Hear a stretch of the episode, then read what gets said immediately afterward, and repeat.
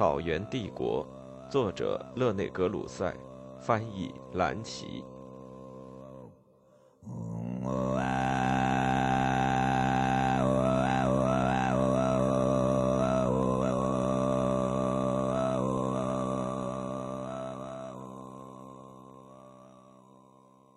四，达延帝国的分裂，鄂尔多斯人与卡尔喀汗国。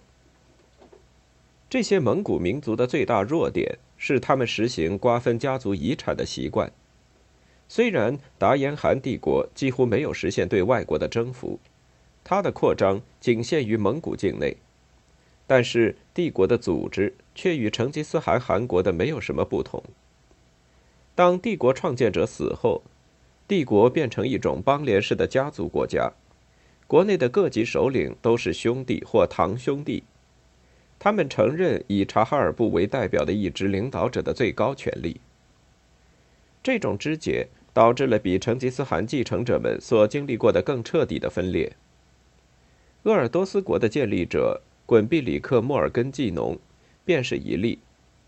他是一个强大的统治者。在他于1550年去世时，他的部落在他的九个儿子中彻底的分割。长子纳延达拉只得到四圈旗，即今天的郡王部。联邦的纽带也很松弛，原则上是要服从被赐予最高汗位的直系。在此又发生了类似于削弱成吉思汗直接继承人权利的过程。从十三世纪中叶起，其封地离和陵最远的那些宗王俨然是独立君主。鲁布鲁克指出。清察汗拔都实质上与蒙哥大汗地位相等。二十年后，忽必烈大汗甚至不能使叶密利汗海都顺从。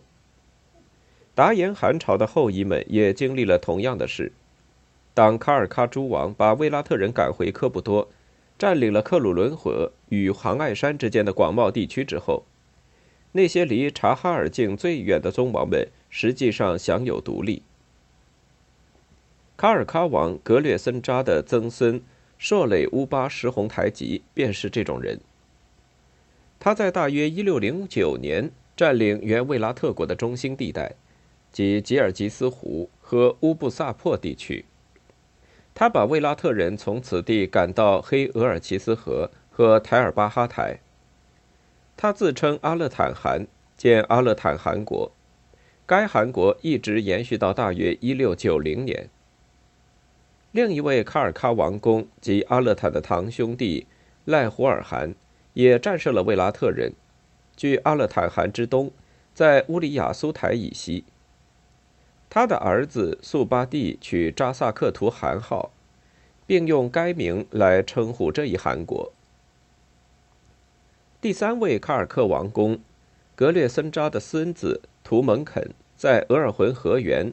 翁金河上游和色楞格河畔建塞因诺言汗国。图蒙肯的兄弟阿巴台是土谢图主汗的祖先，他们的汗国以额尔浑河为界，与塞因诺言汗国分界，包括土拉河流域即被称为库伦的地区。按家族顺序的排列，塞因诺言家族应该是土谢图汗的藩属，直到1724年。该家族才摆脱土谢图汗国，获得独立平等的地位。最后，格列森扎的曾孙也名叫硕雷，住在克鲁伦河畔。他称车臣汗，并将该名给予了卡尔喀人的第五个汗国。虽然上述五位可汗都是格列森扎的后人，但是他们之间并不时常保持紧密的团结。阿勒坦汗罗布藏。于1662年进攻他的近邻扎萨克图汗，俘虏并处死了他。结果，土谢图汗与其他蒙古王公们结成联盟，迫使阿勒坦汗逃走。由于外国的支持，比如准噶尔的卫拉特人和北境宫廷，阿勒坦得以暂时复位。但在1682年，他又遭到新的扎萨克图汗的袭击，并被俘。1691年，他消失了。随他一起，他的韩国也消失了。卡尔喀汗国中这个最西边的韩国的消失，正如我们将要看到的那样，使原卫拉特人报了仇，他们夺回了后来称为科布多省的阿勒坦领地。达延汗朝的蒙古帝国像他的前者一样，在家族纷争中崩溃。在一百年内，察哈尔的大汗们只对鄂尔多斯部汗王们和肯定不会超过四位幸存的卡尔克王公们保持着纯粹是名义上的最高权力。于是，东蒙古人又陷入了与达延汗时代以前一样的混乱状况。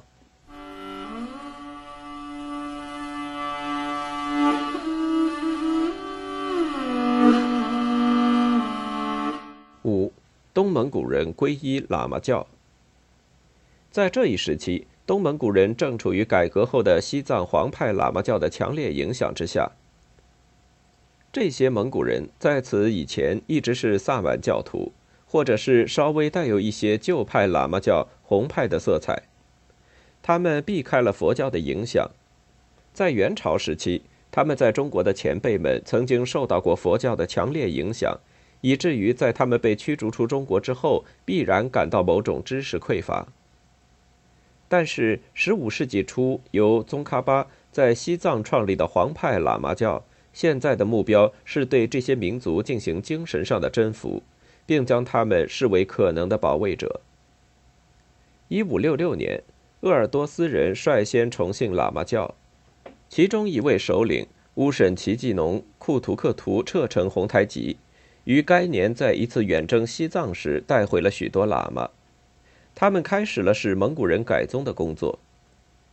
一五七六年，轮到库图克图撤城，劝说其叔祖父土默特部强大的首领阿勒坦皈依喇嘛教。阿勒坦当时正处于极盛时期。接着，鄂尔多斯部和土默特部决定在蒙古人中以黄教的形式正式恢复喇嘛教。毫无疑问，正如我们将要看到的那样，在这一政策上，他们受到了其祖先忽必烈和八思巴喇嘛先例的鼓舞。阿勒坦汗和库图克图彻臣甚至从西藏请来了黄教首领大喇嘛索南坚措，他们在青海湖畔以盛大的典礼迎接他，与他举行了一次会议。会上，蒙古教会正式成立。阿勒坦回忆说。他是忽必烈的化身，而索南坚措是八思巴的化身。阿勒坦授予索南坚措达赖喇嘛的称号，从此他的继承者们都沿袭这一称号。于是，黄教使达延和阿勒坦复辟的成吉思汗汗国成为神圣不可侵犯的帝国。反过来，精神上获得新生的蒙古人为教会服务。索南坚措在返回西藏时。把一位名叫敦古尔文书师看呼图克图的活佛留在蒙古，他在库库河屯的阿勒坦附近的地方住下。阿勒坦汗死后，索南坚措于1585年返回土默特部主持他的火化仪式。接着是察哈尔大汗图门扎萨克图重信喇嘛教，并以佛教教义为基础颁布了一部新的蒙古法典。他的第二代继承人林丹大汗还建立了一些寺庙，并让人把《甘珠尔经》从藏文译成了蒙古文。卡尔喀人早在1558年就已经开始信奉西藏佛教。1602年，另一位活佛麦达里胡土克图与他们一起住在库伦地区，在那里，他的灵魂转世代代相传，直至1920年。阿勒坦汗和达延系的其他王公们在与其人民一起皈依西藏佛教时，他们认为他们正在追随忽必烈的脚步。但是，当忽必烈重信佛教时，蒙古人对中国的征服几乎已经完成。然而，尽管阿勒坦汗不止一次地攻入长城、火烧北京城郊，但是他所做的仅此而已。蒙古的征服不得不又从头开始。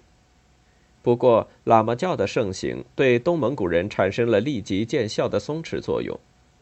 鄂尔多斯部和土默特部、察哈尔部和喀尔喀部，特别是前者，在虔诚的西藏教权主义的影响下，他们很快丧失了阳刚之气。这种佛教曾经把唐朝的可怕的吐蕃人改造成宗喀巴的梦想者和创造奇迹者。它将使近代蒙古人更衰落，因为他们缺乏任何富于哲理性的品质，除了偏执和教权主义之外，从新宗教中他们一无所获。十五世纪末宣布要再现成吉思汗国史诗的人们，现在突然停止了脚步，陷入顺从的惰性，除了给他们的喇嘛提供奢侈的生活外，无所关心。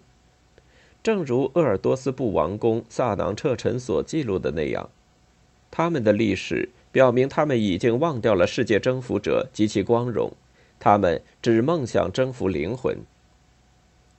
当获得了这种精神超脱和达到神圣境界之后，东蒙古人被卡尔梅克人或者是满族人征服的时机已经成熟。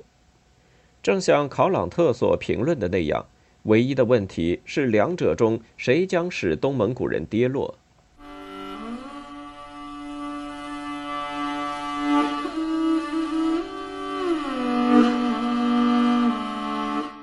六，满族对中国的征服。正如我们所见，通古斯人占据着亚洲东北部的一个非常大的地带，满洲、俄属沿海省、叶尼塞河中游东岸。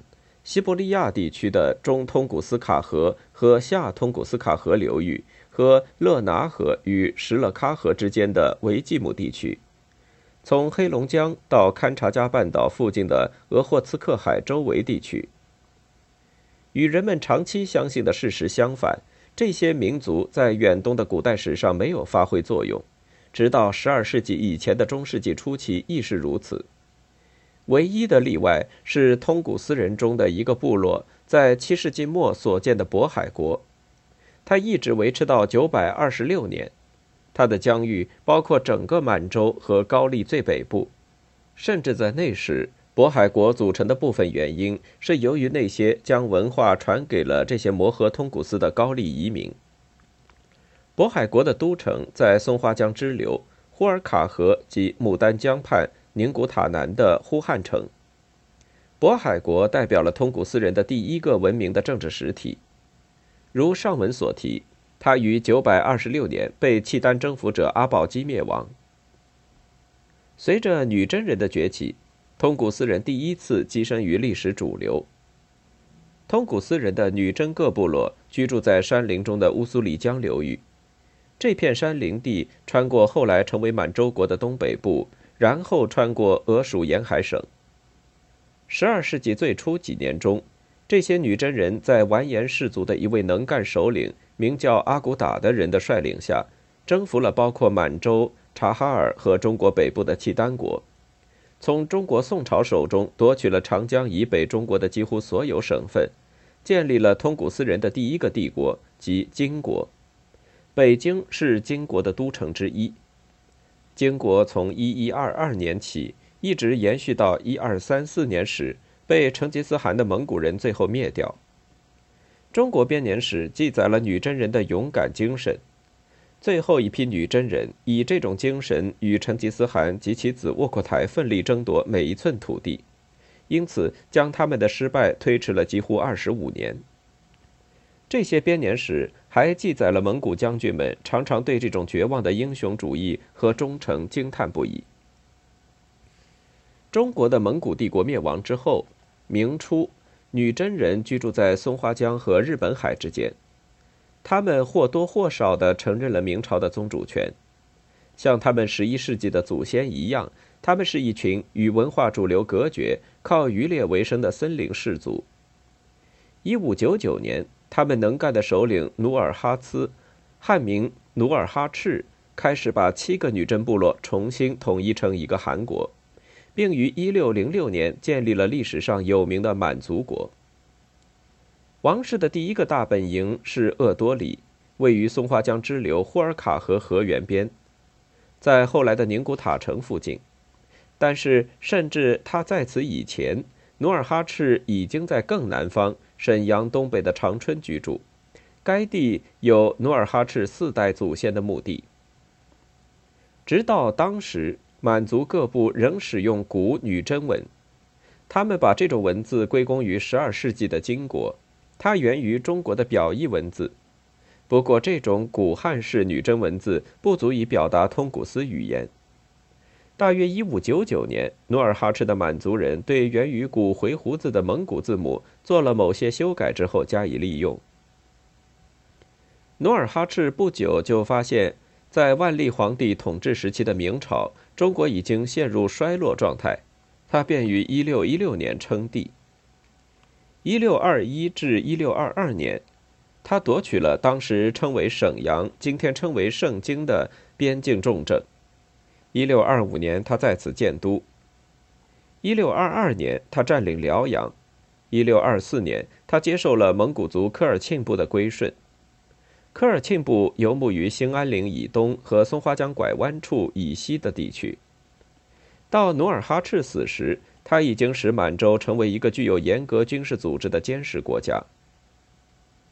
努尔哈赤之子继承人阿巴亥继续副业。当满族人正在实现他们的统一之时，蒙古人却在破坏他们中尚存的统一。察哈尔汗林丹获得了对整个东蒙古人的大汗称号，他徒劳地试图保持他对这些部落的宗主权。鄂尔多斯部和土默特部起来反对他的霸权。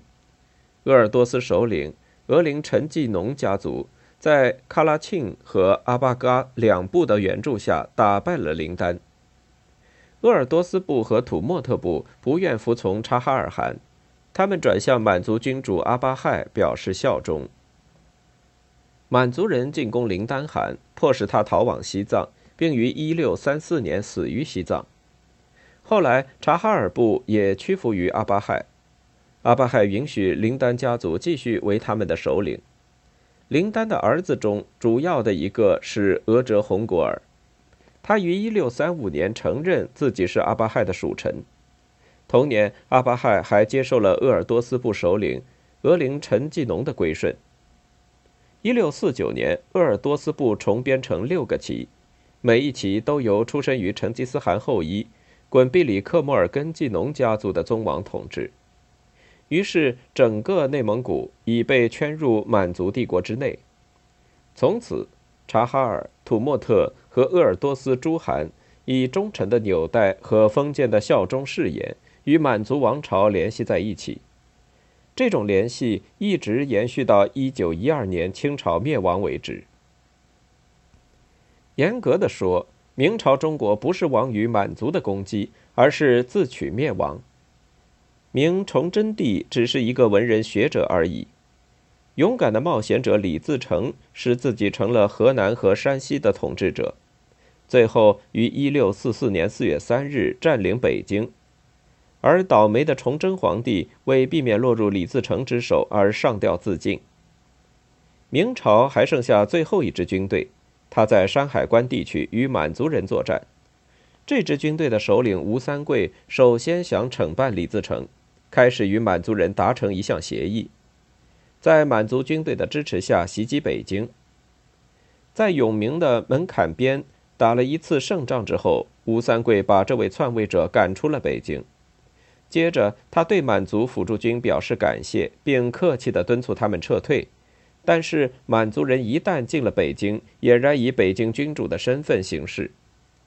他们的阿巴亥汗于1643年9月21日去世，他们拥立他六岁的儿子顺治为中国皇帝。被他们愚弄了的吴三桂，现在不可避免地成了他们的同伙，从他们那里接受了在陕西境内的一个公国，后来又被赐予在四川和云南境内的一个范围较大，然而远离中原的总督区。顺便提一下，正是他们除掉了唯一能够抵制满族入侵的中国军事首领李自成。于是，满族人不是通过征服，而是用计谋成了中国北部的君主。他们将需要更长的时间去征服中国南部，然而他们所遇到的抵抗完全不能与宋朝对成吉思汗蒙古人的抵抗相比。那次抵抗持续了半个世纪。当时有一位明朝王子已经在南京称帝，满族人夺取南京，称帝的这位王子自溺而死。明朝另外三位王子鲁王、唐王和贵王分别在更南方的浙江杭州。福建福州和广州地区竭力组织抵抗，但是他们之间的不和对入侵者有利。一六四六年，满族人战胜了鲁王和唐王，征服了浙江和福建。贵王永历在广西桂林安居下来。他的随从们大部分是基督教徒，他们抗战有力。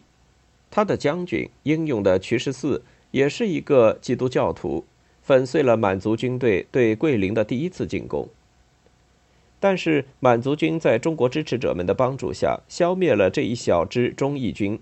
占领了广州，而明朝最后一批统治者们逃往云南。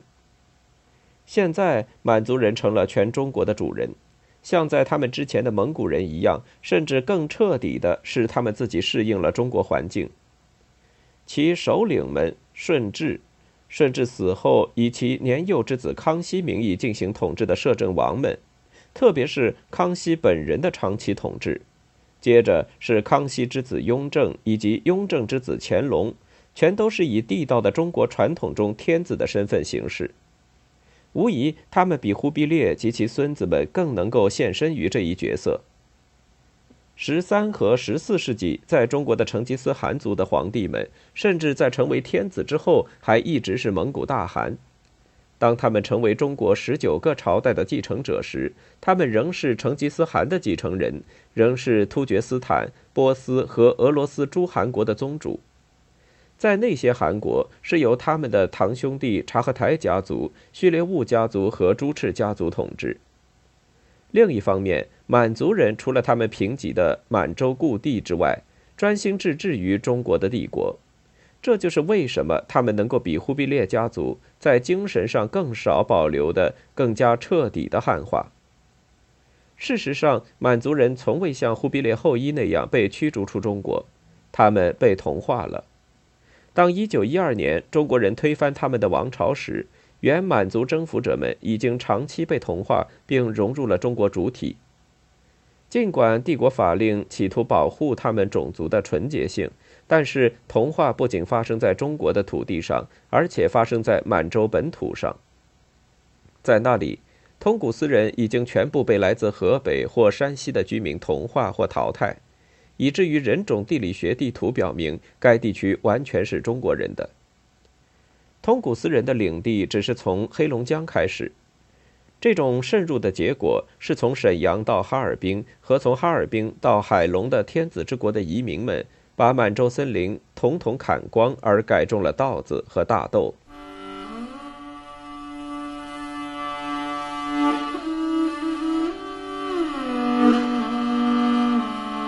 七十七世纪的西蒙古人，东蒙古人，或者更准确的说，内蒙古的蒙古人，由于一六三五年给予满族王朝的支持，对满族王朝的胜利做出了贡献。此后，当满族的统治已经巩固，这些东蒙古人中的一部分做了重新考虑。忽必烈后裔长支之首察哈尔汗布尔尼试图发动东蒙古人反对康熙帝的大起义。他于1675年先从其邻部土默特人开始，但是他太晚了，布尔尼被清军击败并被俘。这是在内蒙古发生的最后一次骚乱。从此，内蒙古地区的各旗成了驯服的臣民。威胁中国的满族帝国的真正危险是在其他地方，它不是曾经令人害怕的、现在已处于绝望的衰落之中的东蒙古人，而是西蒙古人。他们由于东蒙古人的衰落而受益，他们企图为自己恢复成吉思汗帝国。西蒙古人，或如他们自称的那样，卫拉特人。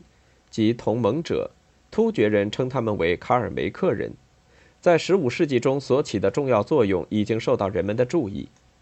他们从1434年到大约1552年间统治着整个蒙古地区。此后，他们被以土默特部首领阿勒坦汗为代表的东蒙古人打败，并被驱赶回科布多地区。甚至在科布多，他们也受到一位卡尔喀王公阿勒坦汗的驱赶。被推向更西方，进入塔尔巴哈台。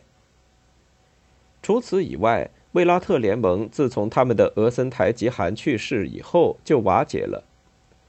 长期以来，组成西蒙古汗国的四个盟邦民族重新获得他们的独立。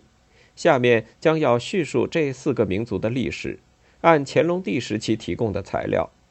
他们是绰罗斯部、杜尔伯特部、图尔扈特部与和硕特部，还有臣属于杜尔伯特部的辉特部。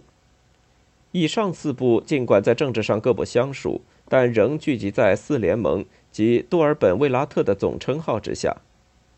他们还被称为左翼民族，按字义是左手。及准噶尔人，西方由此得出 “Zonga” 一名。正像乾隆声明的那样，该名最初可能是适用于四部，尽管后来它只限于统治部落绰罗斯部。人们还知道，绰罗斯部、杜尔伯特部和辉特部诸王属于同一家族。至于图尔扈特部，他们服从于至今仍夸口是古克烈王后裔的一个王朝。最后。和硕特统治家族宣称他们是成吉思汗帝哈萨尔的后裔。统治部落是绰罗斯部，也被称为厄鲁特部。由于错误的词源，该名有时被贬义的用来指整个四部维拉特人。在这一时期，西蒙古人不仅在政治上表现出动荡不安，在知识领域内也有新的活动。正是在大约1648年，通过扎雅班蒂达的改革。西蒙古人完善了古回蒙字母，为了利于蒙古语音的转写，他依靠区分符号引进了七个新的字母。